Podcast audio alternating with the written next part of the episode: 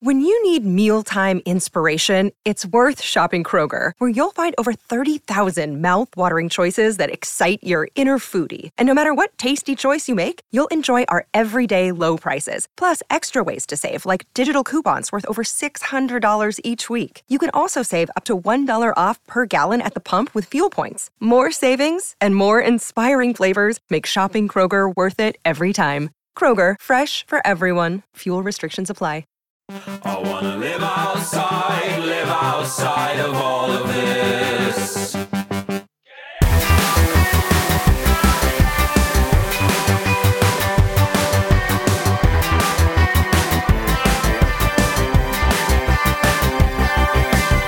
Welcome to the Inside the Boards podcast, the podcast dedicated to helping you learn to think like a question writer so you can study smarter, not harder, and succeed in medical school. This is the Inside the Boards podcast. You're listening to an archived episode of the 2017 Study Smarter series. Without any delay, let's get right into the content. Today, we're doing the reproductive system. So, let's get into some repro questions from the Open Osmosis platform. Our guest today is Dr. Diane Evans, who was formerly a basic science researcher at the NIH and then went on to become a doctor. She received her Doctor of Osteopathy at the University of Health Sciences in Kansas City and then went on to complete her OBGYN residency at Sinai Hospital in Baltimore. She is a leader in the OBGYN specialty board exam preparation space. Uh, for instance, she helped me pass my oral boards back in November and she lectures for America's OBGYN board review course, amongst many, many other things. Her own platform, of which she is the co-founder, passingyourobgynboards.com, is especially worth checking out if you are a resident listening and facing either your written or oral board certification in the near future. Interestingly, on your, I think your website, you mentioned you're a kinesthetic learner. Right. What does that mean for med school? Well, for med school, the way that I learned, and I went to medical school, this is my second career. So I started medical school with a five day old infant and 32 years old. And the way I had to learn is I actually had to involve myself into understanding the discipline by visually looking at it, auditorily listening to it, and then in the anatomy lab to dissect it. So, for the reproductive system, for example, it was very helpful for me to combine all three entities to actually comprehend and understand. Yeah. If you say you're primarily a kinesthetic learner, I think surgically, a lot of people, you, you, almost have to have some facility with that learning style to get procedures. I remember doing like vaginal hysterectomies. It took me about 10 times to realize, oh, that's what's going on. so right. I was like, I don't understand. How are we turning all this inside out? And I, I think a lot of medical students, uh, especially because they're, they're getting such a small window into the cramped space of that surgical approach also feel the same way. It can be somewhat bewildering, I suppose. I like learning via audio, hence the podcast, but uh, you probably need a little bit of all the learning styles visually, auditory, kinesthetic, etc., to to be successful and well-rounded within medical education. I suppose that's fair. Right. I could just say that having these audio files available for medical students is really priceless because I remember buying the Gold series, and I don't know if you remember that. They don't publish it anymore, but it was a whole audio series of different uh, areas to study for for my boards. And I really thought that was instrumental into helping me pass my steps. Yeah, absolutely. So, well, you're on faculty, clinical faculty, correct? Correct. Do you teach medical students or just residents mostly? Mostly first and second year medical students, which is okay. really great. So I just finished grading for their final exams for their clinical practice at William Carey. So that was really interesting to work with them all year and then see the final product. Yeah, well, let's get into it. We've got uh, a few high yield questions and concepts to discuss today. We're going to focus on disorders of sexual differentiation and some of the more unique OBGYN related uh, concepts. So, first question is a 20 year old female comes to the office because she has not had her first menstrual period. Physical examination shows normal breast development, but minimal axillary and pubic hair. Pelvic examination shows that the vagina ends in a blind pouch and masses are palpable in the inguinal region. Which of the following karyotypes is most likely? And the answer choices here are A, 45XO, B, 46XY, C, 47XXX, D, 47XXY, or E, 47XYY. And the answer choice here is B, 46XY. So why is that the case, Dr. Evans? Well, one of the things about this question, and I like this question because it involves a couple of levels of understanding.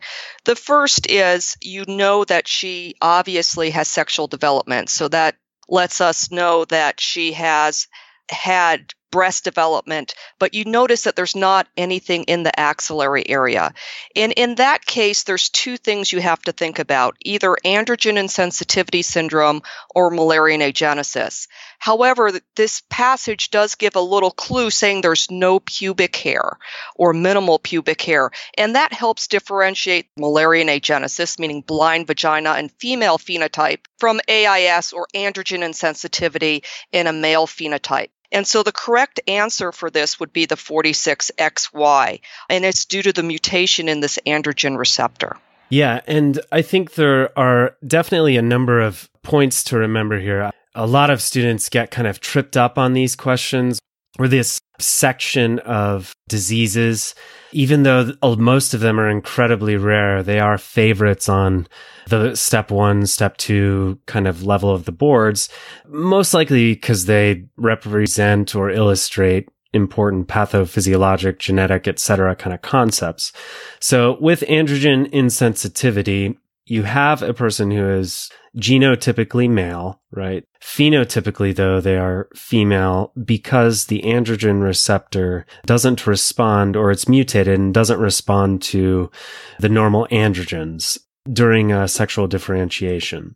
Just to kind of give a broad overview or heuristic of sexual differentiation, which is much more complex at a basic science level, I just want to highlight a few things. So the embryo is in an indifferent state to start. You've got the Wolffian or mesonephric ducts, which eventually can become the vas, epididymis, seminal vesicles, ejaculatory duct, essentially the internal male genitalia. And they exist in conjunction with the paramesonephric ducts or Mullerian ducts, which will develop the internal female genitalia, fallopian tubes, uterus, and upper vagina. It's often said that the default pathway is anatomically female, meaning that if nothing tells the female system to regress and the male system to develop, a female phenotype will result. And that's kind of what we, we have here because highlights the genotypic complement will determine the development of one gonadal type or the other. So if you are an XY during development, you will develop testes. If you're XX, the gonads will differentiate into ovaries.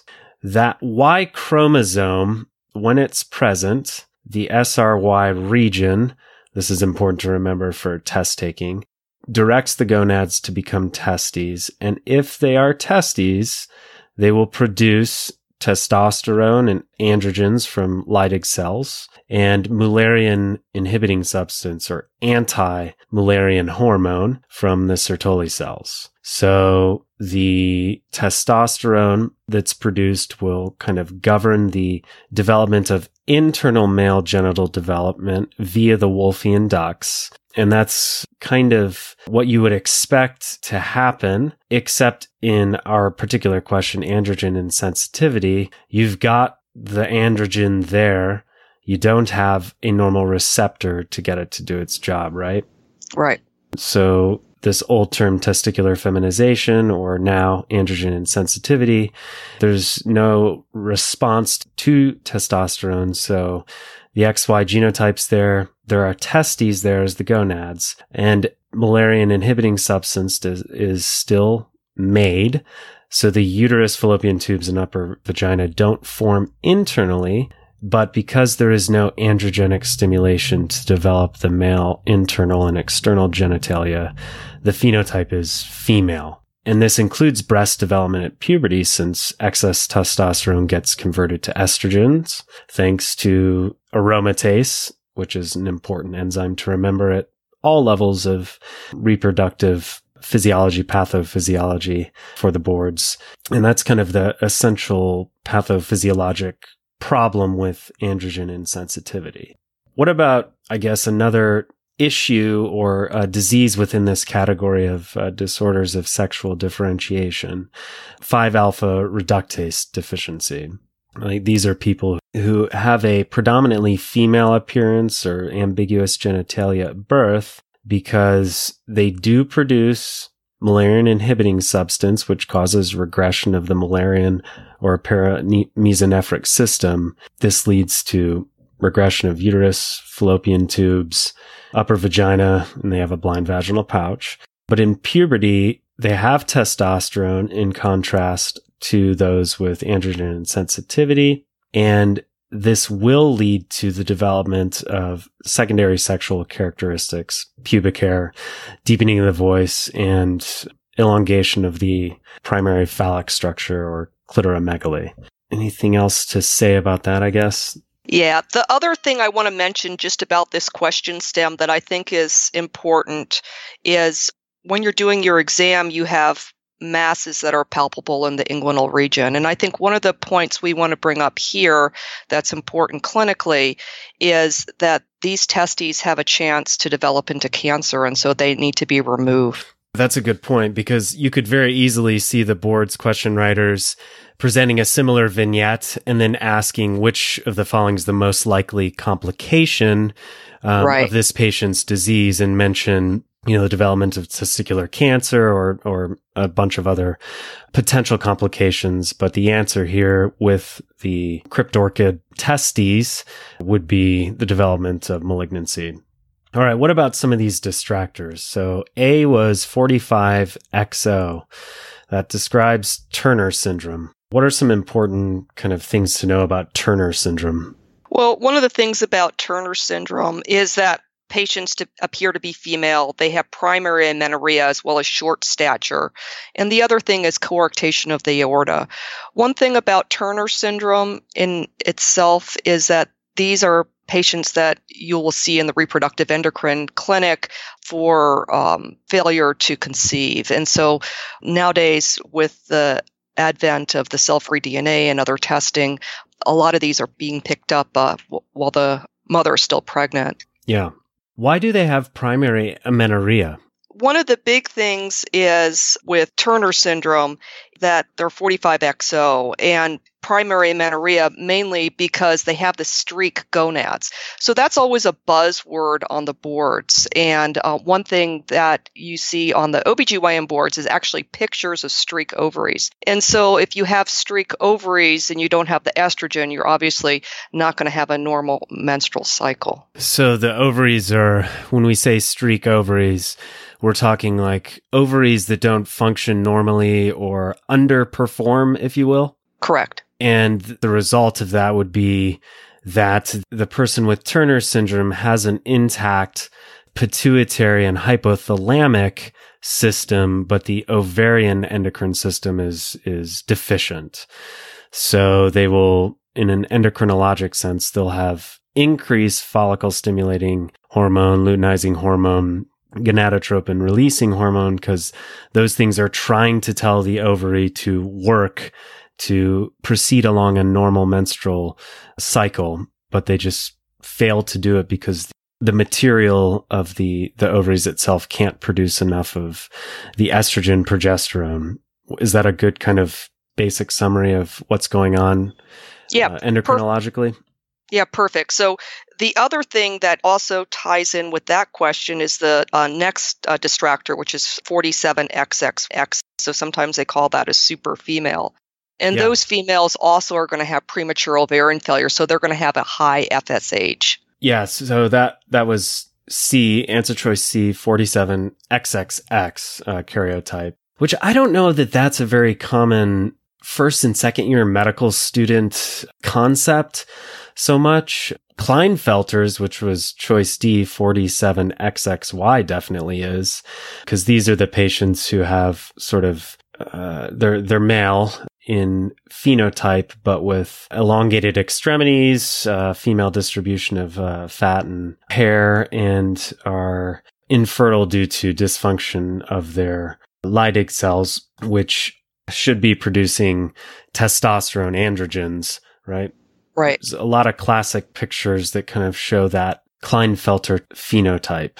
And let's see, what was the last one? Oh, yes, the 47XYY genotype. These are the double Y males. I would say when it comes to the boards at the first and second year level, the most important thing to remember here is they are found more often or there's a higher incidence of this genotype within the penal system. And these people are more likely to be diagnosed with antisocial personality disorder. I think that pretty much covers kind of our distractors, but it might be worth mentioning what happens in that default pathway of female sexual differentiation.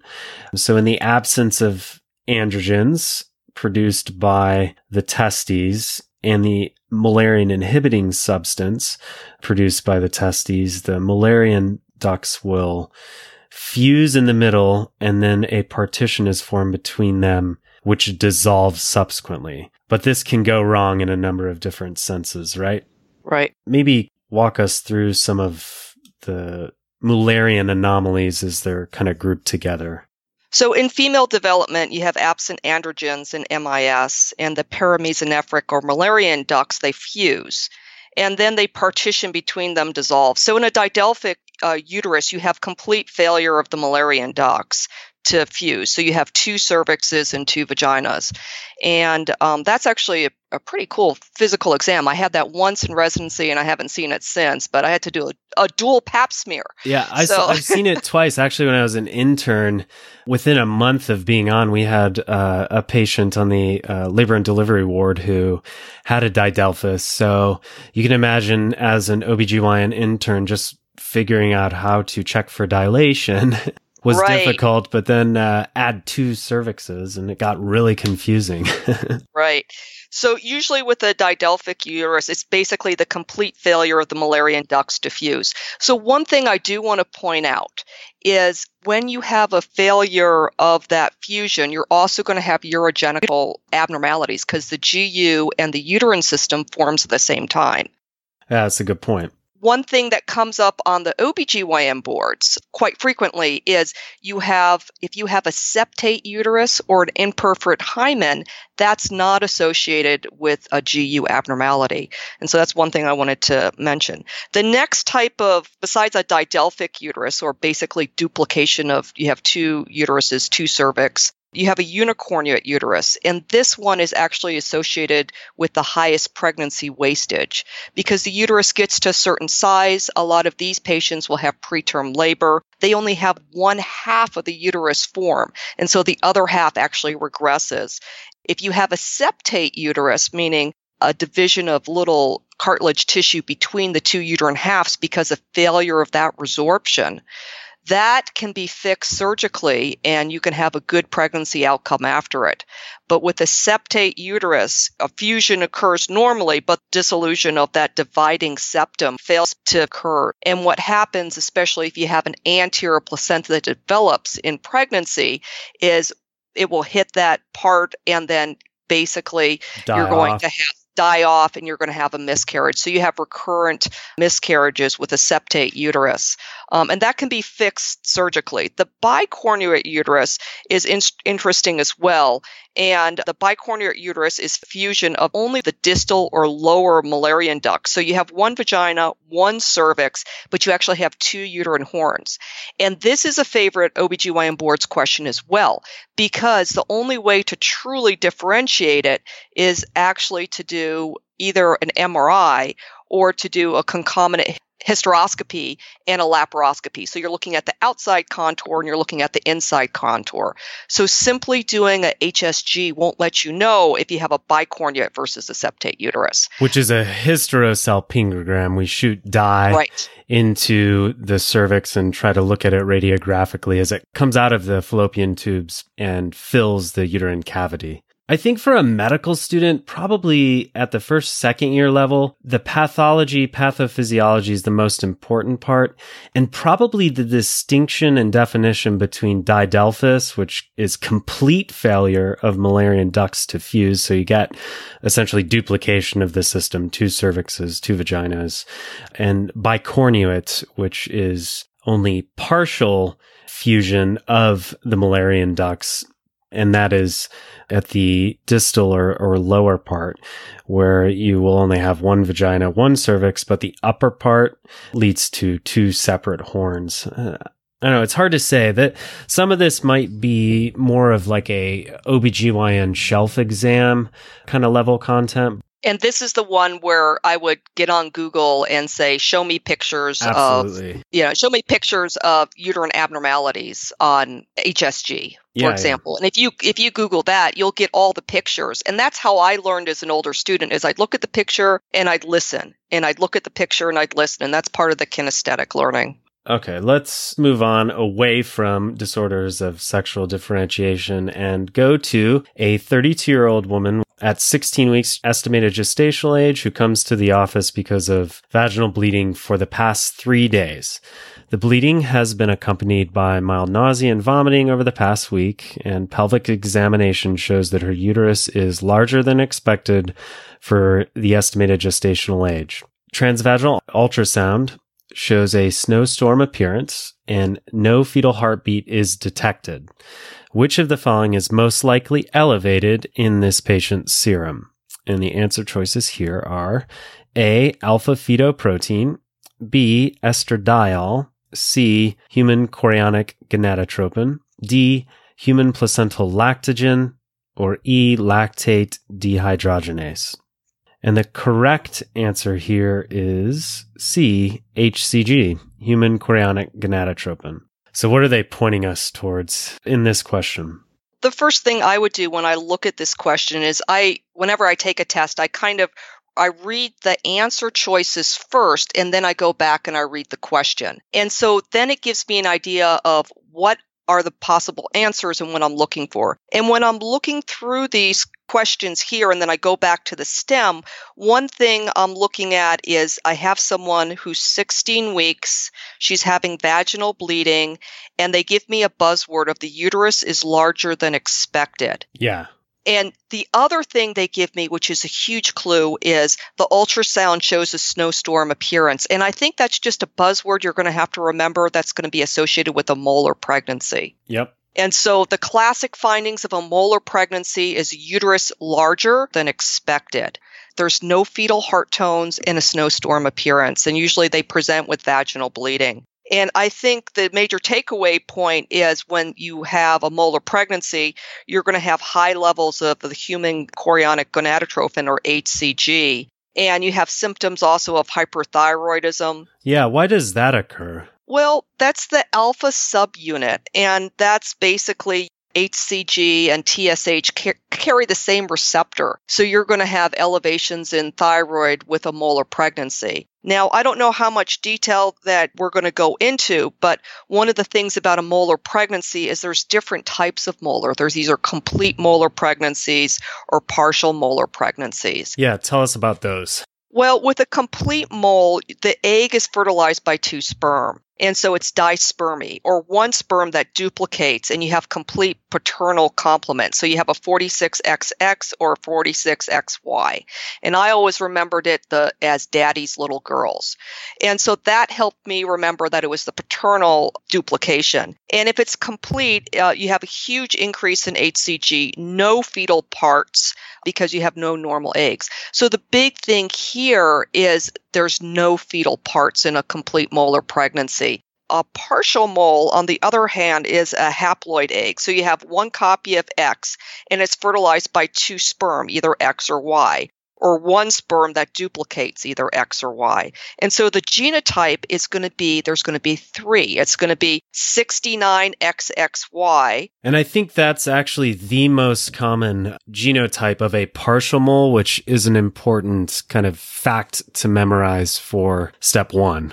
Right. I think that's very important. And the big thing with this is you're going to get something that's going to uh, tell you that there's going to be fetal parts that are there. And I remember when I was an intern, we actually had someone who had a twin pregnancy. It was very interesting. So they had uh, a normal baby in one and a complete molar pregnancy in, in the other. So it was a high risk pregnancy that we followed. Yes, it was very interesting. So. Did they follow it to Yep, she she delivered. She um, ended up having a C-section, made it to 32 weeks. So Wow, that was an interesting case. I guess the other thing then to to mention is why do we even care about molar pregnancies? Because gestational trophoblastic disease. And that's a great point to bring up as well. So complete moles have a higher incidence of GTD and, and specifically what we're talking about is choriocarcinoma for the probably at the medical student level. Complete mole, higher incidence of choriocarcinoma. Partial mole, not as high, but still more likely than in as a sequela of a normal pregnancy. And the other thing I want to bring out that uh, they could show something pathologically or, or give a picture perhaps on Comlex, and you're going to see a grape like structure, hydropic villi. And in a molar pregnancy, those villi are going to be abnormal and very distinct under pathology.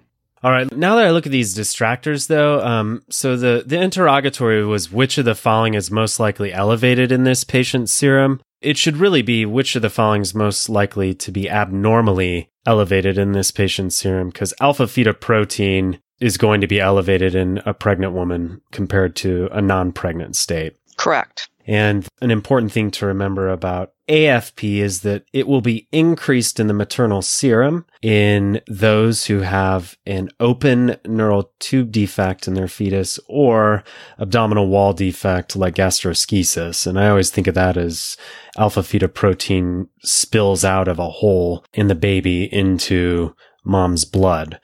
In contrast, and this, although is less used by us in OBGYN practice, like nowadays as a, as a serum marker with the development of more advanced things, still comes up in the step one, kind of step two review literature. And that's if your alpha fetoprotein is decreased, in that case, you're going to be looking at a fetus who has most likely Down syndrome or trisomy 21.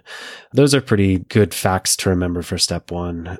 B was estradiol. Estradiol will also be increased if a woman is pregnant versus not. Human placental lactogen is produced only by the placenta, so also going to be increased in a pregnant woman. And this might be a little advanced for the preclinical students, but HPL is important as a hormone because it is responsible for or is implicated in the development of gestational, specifically gestational diabetes. And it's a heuristic. This isn't exactly how it works, but I, w- I would always tell the, the clinical medical students that HPL causes insulin resistance. The more placenta there is, the more of this hormone that can be produced. And that's why some women who aren't diabetic at baseline, as their placenta grows and gets big, towards the late second, early third trimester, they cross over into that threshold of too much insulin resistance and a pathophysiologic mechanism that's more like type 2 diabetes, but is only in pregnancy and therefore gestational diabetes as an entity. That might be a little advanced for the first or second year medical students. So don't don't worry Per- about that if you haven't perfect for the boards, yeah. yeah. If you haven't learned about human placental lactogen in your first and second year classes, just forget what I just said. LDH, lactate dehydrogenase, is that's uh, that's also produced by the placenta and increases to a certain extent uh, during pregnancy, not not to a pathophysiologic extent. So really, I guess in summary, that interrogatory should be which of the following is most likely abnormally elevated in this patient's serum, and it's human chorionic gonadotropin because she has a molar pregnancy. A 50 year old woman comes to the office because of complaints of hot flashes, mood changes, and a decreased libido. A recent DEXA scan indicates a T score of 2.7 standard deviations below the mean. Which of the following is associated with the most likely diagnosis in this patient? All right, so these are a little complicated, so I'm going to read them slow. So the first one would be A, decreased estrogen, decreased FSH, decreased LH, and decreased GnRH. B will be decreased estrogen, increased FSH, and increased LH, but decreased GnRH. And C will be decreased estrogen, increased FSH, increased LH, increased GnRH. And actually, I think because these are so complex, we'll just leave those three answer choices. So A, B, or C. And the answer here is going to be C, decreased estrogen, increased FSH and LH, and increased GnRH. So walk us through that endocrinologic milieu. You know, I hate these type of questions Me on the too. boards because they're secondary questions, right? So I look at this question, I get all excited, and that's why I read the choices first, okay? Because if I didn't look at them and I'd read this, I say, oh, it's menopause. And then I'm looking and going, geez, now I need to know pathophysiology. Exactly. Look at the answer choices first, you have four things that you need to differentiate. You have estrogen, FSH, LH, and GnRH. Well, I remember that FSH is going to be increased in menopause Why? and most likely LH. And that's because what happens is the ovarian follicles start to deplete. You're going to get a decrease in estrogen. And so the primary insult is failure of the ovaries to do their job and produce estrogen and produce that negative feedback on the pituitary to say, hey, you don't need that much FSH and LH around, right? Right. So this decreased estrogen is going to lead to obviously increased GnRH concentrations. Remember, GnRH is from the hypothalamus. And so what's going to happen if it's it's going to start saying, "Hey, make more FSH, make more LH. Let's try and produce more and stimulate the ovaries." And the side effects that happen based on this, amenorrhea because you have decreased estrogen, you have increased FSH and LH and so that's why the answer choice is going to be C or decreased estrogen, increased FSH, increased LH, and increased GnRH. And basically, that's what leads to your symptoms of uh, not only hot flashes, vasomotor symptoms, depression, but you get dry skin, either uh, you know on the body or in the vagina. You get vaginal atrophy. You get problems with intercourse, and some say maybe testosterone might be involved, and you have a decrease in testosterone, so therefore decreased sexual desire or decreased libido here. Got it. So, well, let me ask you about this. Um, first off, that STEM says a DEXA scan indicates a T score 2.7 standard deviations below the mean. What is that telling us? Well, a DEXA scan is basically something that it looks at the hip and looks at the spine. What it does is it compares a healthy 25 year old, same race, same sex, so a Caucasian 25 year old, to a 65 or 70 year old Caucasian female, and it looks at the ratio of what the bone density is. So there's different tiers of bone density to where we get concerned. So it used to be called osteopenia, now it's low bone mass. So anything that's more than one standard deviation up to minus 2.5 standards deviations is low bone mass or osteopenia. This lady falls beyond that. She falls beyond that minus 2.5, so she has osteoporosis. And osteoporosis is seen in menopause due to the decrease in estrogen, which accelerates bone loss. And that's why it's so important for vitamin D and calcium supplementation to help maintain healthy bones, as well as low impact exercise.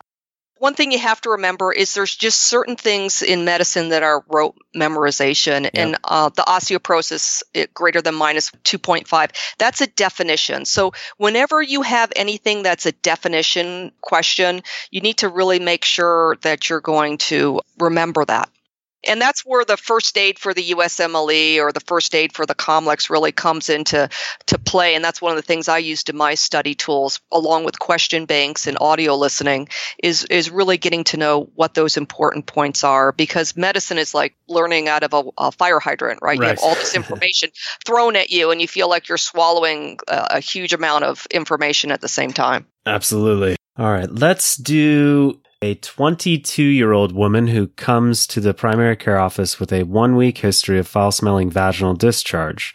She reports being sexually active with multiple partners and inconsistent condom use. On pelvic examination, her vaginal mucosa is erythematous and friable, and her cervix shows erythema with pinpoint areas of exudation. A wet mount preparation of the discharge shows numerous multiflagellated organisms. Which of the following is the next best step in management? A. Treat with metronidazole. B. Reassurance. C. Treat with fluconazole. D. Treat with ceftriaxone. Or E. Treat with nitrofurantoin. So, this question I think is interesting because it requires you to know something about what disease state you think it is and then what pharmacologically is going to be important for its treatment. Yep.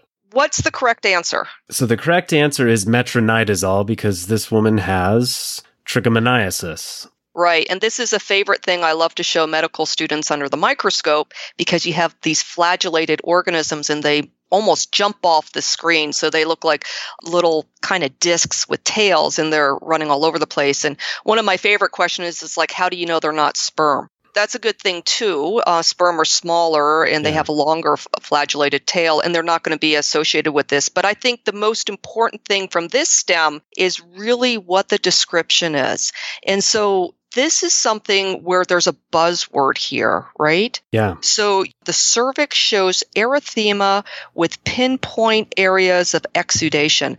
If they were nice, right, they would say strawberry cervix, and that's the buzzword for trichomoniasis. And see, that's the problem. The boards have gotten away, both Comlex and USMLE, from using the the buzzwords. So now they right. rely so much more on descriptions which educationally makes sense. Like if you hear ground glass appearance to the lungs and think some sort of like fibrotic process or whatever. That's not as helpful as knowing what that actually means. Same with strawberry cervix, but it's, it's really the descriptor, friable cervix with erythematous pinpoint areas of exudate. The other thing that they didn't really give you in this stem itself, they didn't really describe the discharge. They do describe that it's foul smelling. The reason metronidazole is used is that as a treatment for trichomoniasis. It's also a treatment for bacterial vaginosis. One of the things to know though is if they describe the discharge as being fishy, then you would think more bacterial vaginosis, and metronidazole still would be the same answer. But what they say, and they give one clue in here, they say she has inconsistent condom use and she has multiple partners. So you know it has to be some type of sexually transmitted disease. So in my mind of this differential, if this person came into my office with this type of description, I'd be thinking gonorrhea, chlamydia, trichomoniasis, bacterial vaginosis. Now, if they described a discharge that was white and clumpy. Maybe she's an uncontrolled diabetic, maybe recent penicillin use for an upper respiratory infection or Keflex then I'd be thinking of treating with fluconazole, and that's mostly yeast. And underneath the microscope, you can see that typical hyphae. And sometimes on the on the boards, they might actually put a picture. And so instead of these answers, they might have like six pictures and say which one of these would you see under the microscope. And so, um, you know, that's one thing to think about as well. So treating with fluconazole is usually for vaginal candidiasis looking at ceftriaxone, you know, one of the things is, and, and, this is something that's not in, in this question stem, but gonorrhea now is so resistant that we have to treat not only with ceftriaxone, but it would also be with azithromycin as well. Which used to just be the treatment for chlamydia. They would teach give one gram of azithromycin for chlamydia, 250 mgs of ceftriaxone for gonorrhea. But now right. with gonorrhea, it's you add the azithromycin as well.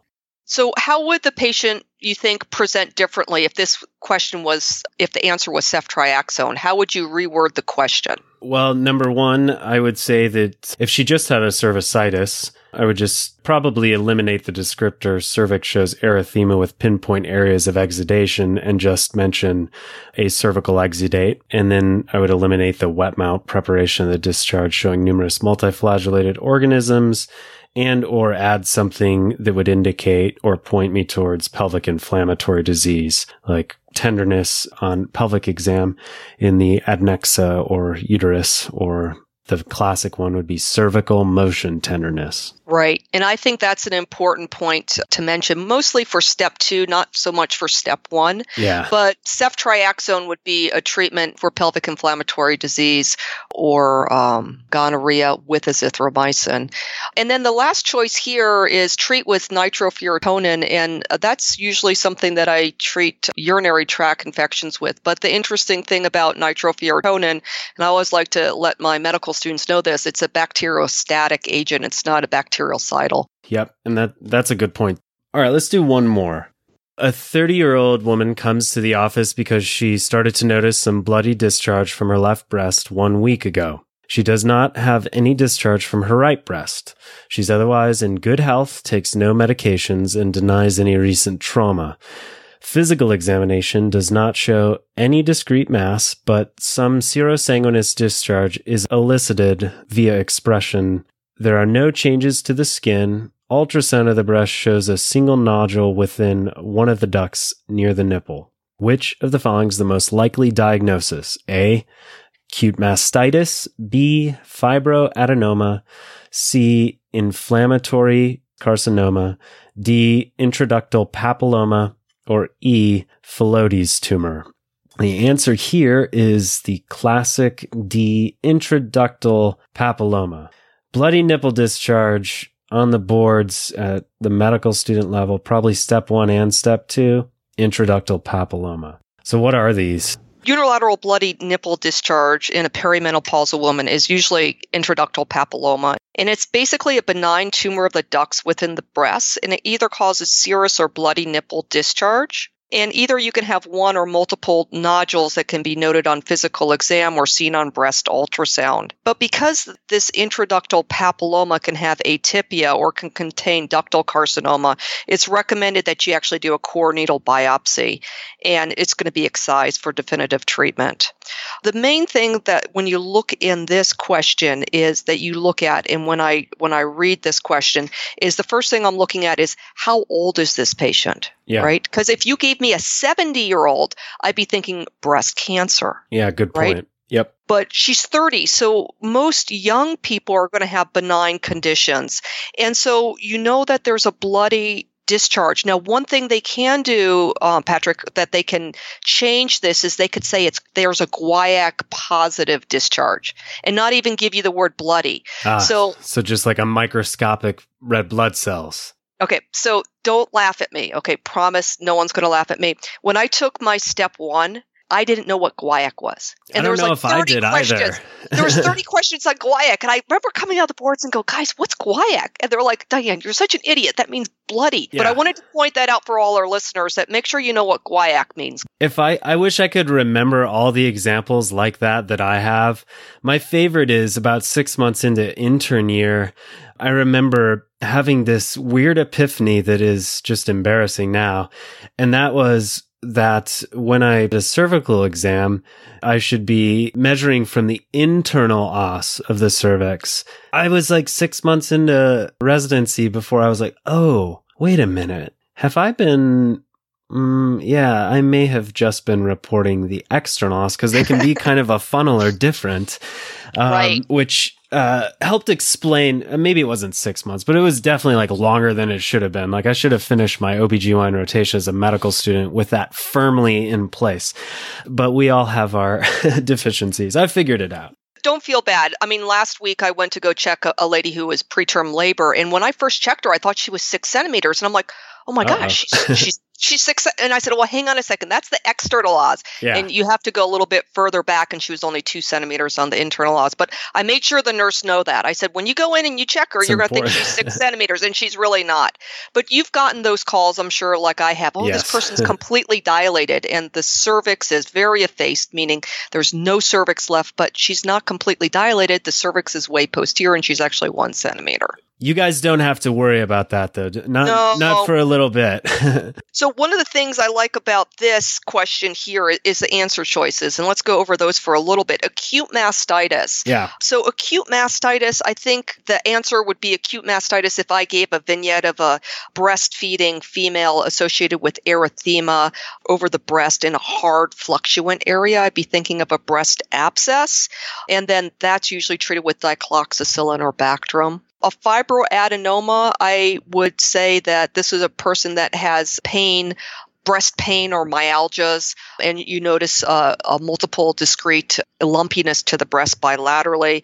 Fibroadenomas are the most common pathology on biopsy of a young woman, and they're benign.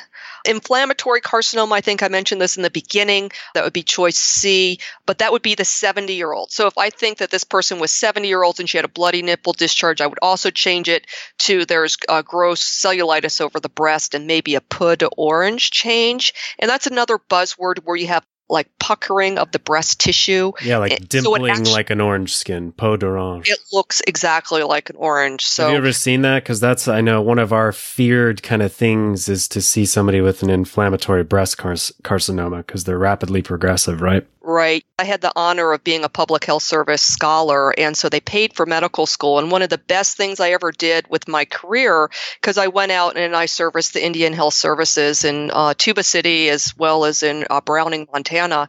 And unfortunately, in these areas, you see a lot of pathology. So I actually got pretty good at at um, doing breast exams and seeing breast cancer, which is uh, seems to be a little bit more prevalent in this population. But definitely looking at the skin and noticing a dimpling or a retraction, and you're looking for a nodule that's going to be in the upper outer quadrant. And I also do my clavicular and my axillary node palpation when I'm doing those. But you will notice an inverted nipple. You can notice some bloody nipple discharge and some erythema. It's a very classic appearance. And then phylloides tumor. I I get this um, sometimes where you have someone come in. Usually they're a young female Yeah. and they have one breast that's bigger than the other. And so, um, a phylloides tumor, it's a rare benign breast le- uh, lesion. They do excise them because it is associated with some malignant potential, but they're large, multinodular tumors, and the skin is actually really stressed. So, you might have an A cup on one side and a D cup on the other. So, it's very exaggerated. I you know I've never seen that, but everyone always thinks come to the OBGYN for breast stuff, right? But I don't I don't know. I, I don't like breast disease. I, Well, it's you know I'm I'm fortunate. I have a lot of people I can refer to. Uh, our general surgeons um, do that, and I actually have one of one of my residents uh, that I. Um, one of my junior residents actually that I trained with did a breast fellowship and and so she's an OBGYN but she subspecializes in breast uh, such I specialize like you do in general OBGYN but she loves breast. For me I'll diagnose it and then I have to send it on. oh, is that just like a non-accredited fellowship in in breast disease Right. to do like core needle biopsies and FNAs Right. and stuff? Interesting. But one thing too that I can um, also mention is, um, in terms of breast disease, is also talking a little bit about you know nipple discharge. So a bloody nipple discharge, right, would be an intraductal papilloma or carcinoma based on age. What about a green nipple discharge? Say this vignette said that there was a green nipple discharge. What would the answer choice be then? Um, I would think. Uh, Like a ductal ectasia or something, right? So, yeah. So that's told you I hated breast disease. I know, I know. So anyway, a ductal ectasia is like a green sticky discharge, and everyone gets all concerned about that. But um, that's actually a benign finding as well, and you can actually have that more in the menopausal female. The other thing that you can have too is you can have galactorrhea from the breast, right? That's a good point. Yep. galactorrhea. I don't know if uh, that's more like a step two, but then you're thinking uh, mostly No, you know, I think they would. Um, uh, a pituitary adenoma is definitely a fair game for step one, but mostly probably in relation to either hypothyroidism producing excess TRH, which uh, stimulates the production of prolactin and or autonomous production of prolactin by an adenoma. Yeah, I think that's fair game though. Yeah. So, and then one thing with with that, if you have someone who has you know bilateral nipple discharge and it's milky, remember the first thing to do is to rule out pregnancy, right? Because when you're pregnant, you can have galactorrhea. The next thing is is are they on any psychotropic medications? So sometimes antipsychotics will produce that. Also, excessive nipple stimulation, or sometimes even something like a, chest wall disease like herpes zoster can cause galactorrhea. And then the big thing is is to look at the prolactin level and based on that determines if you have that and visual symptoms if you're going to do an MRI. And then once you get the MRI, it's really how big that micro or macro adenoma is. Macro adenoma will go through surgery, where micro adenoma then you're talking about medical treatment with something like bromocriptine. Yeah. I guess that's important because at least medication side effect wise, if you have a dopamine antagonist, as in the antipsychotics, that will reduce the amount of prolactin inhibiting hormone, which is also named for dopamine. And therefore, treating microadenomas is via a dopamine D2 agonist, cabergoline or bromocriptine. Bromocriptine, yeah. Yeah. Sorry. I saw you closing your eyes there. It's it's nice because I can see you on video. So I'm like, wow, he remembers all this stuff. I'm so proud of him. yeah, I vaguely, I, I've somewhat. I sometimes have to reach pretty deep into the recesses of my mind. Well, thank you for your time. I don't want to take any more of it. This has been great. It's nice to be able to have a conversation with somebody from the same specialty. I'm sure we could probably go on a lot, a lot Right. longer, but we'll have to have you back on in the summer when we can discuss more shelf exam or step two level content because that, that's a little more, I think, exciting for us than uh, going back to step one. Not not that I don't love it, but it's just uh, it's it's too post traumatic to do for a long period of time. well, I appreciate you having me on there today and helping others to learn a little bit more about this difficult topic. Thank you so much for your time. Absolutely. Don't forget to share the Study Smarter series on social media. Just share an episode, tag at Boards Insider on Twitter or Inside the Boards on Facebook or Instagram. Just wanted to thank Rou Reynolds and Enter Shikari for letting us use the track Live Outside off The Spark, their new album, about which Rou said, What I was trying to do with this album in marrying the personal and the political is to ensure that human vulnerability is laid bare and to not be afraid to speak about emotions. Plus, this album is a little lighter than what you heard previously with the song Anaesthetist. At any rate, check out entershikari.com.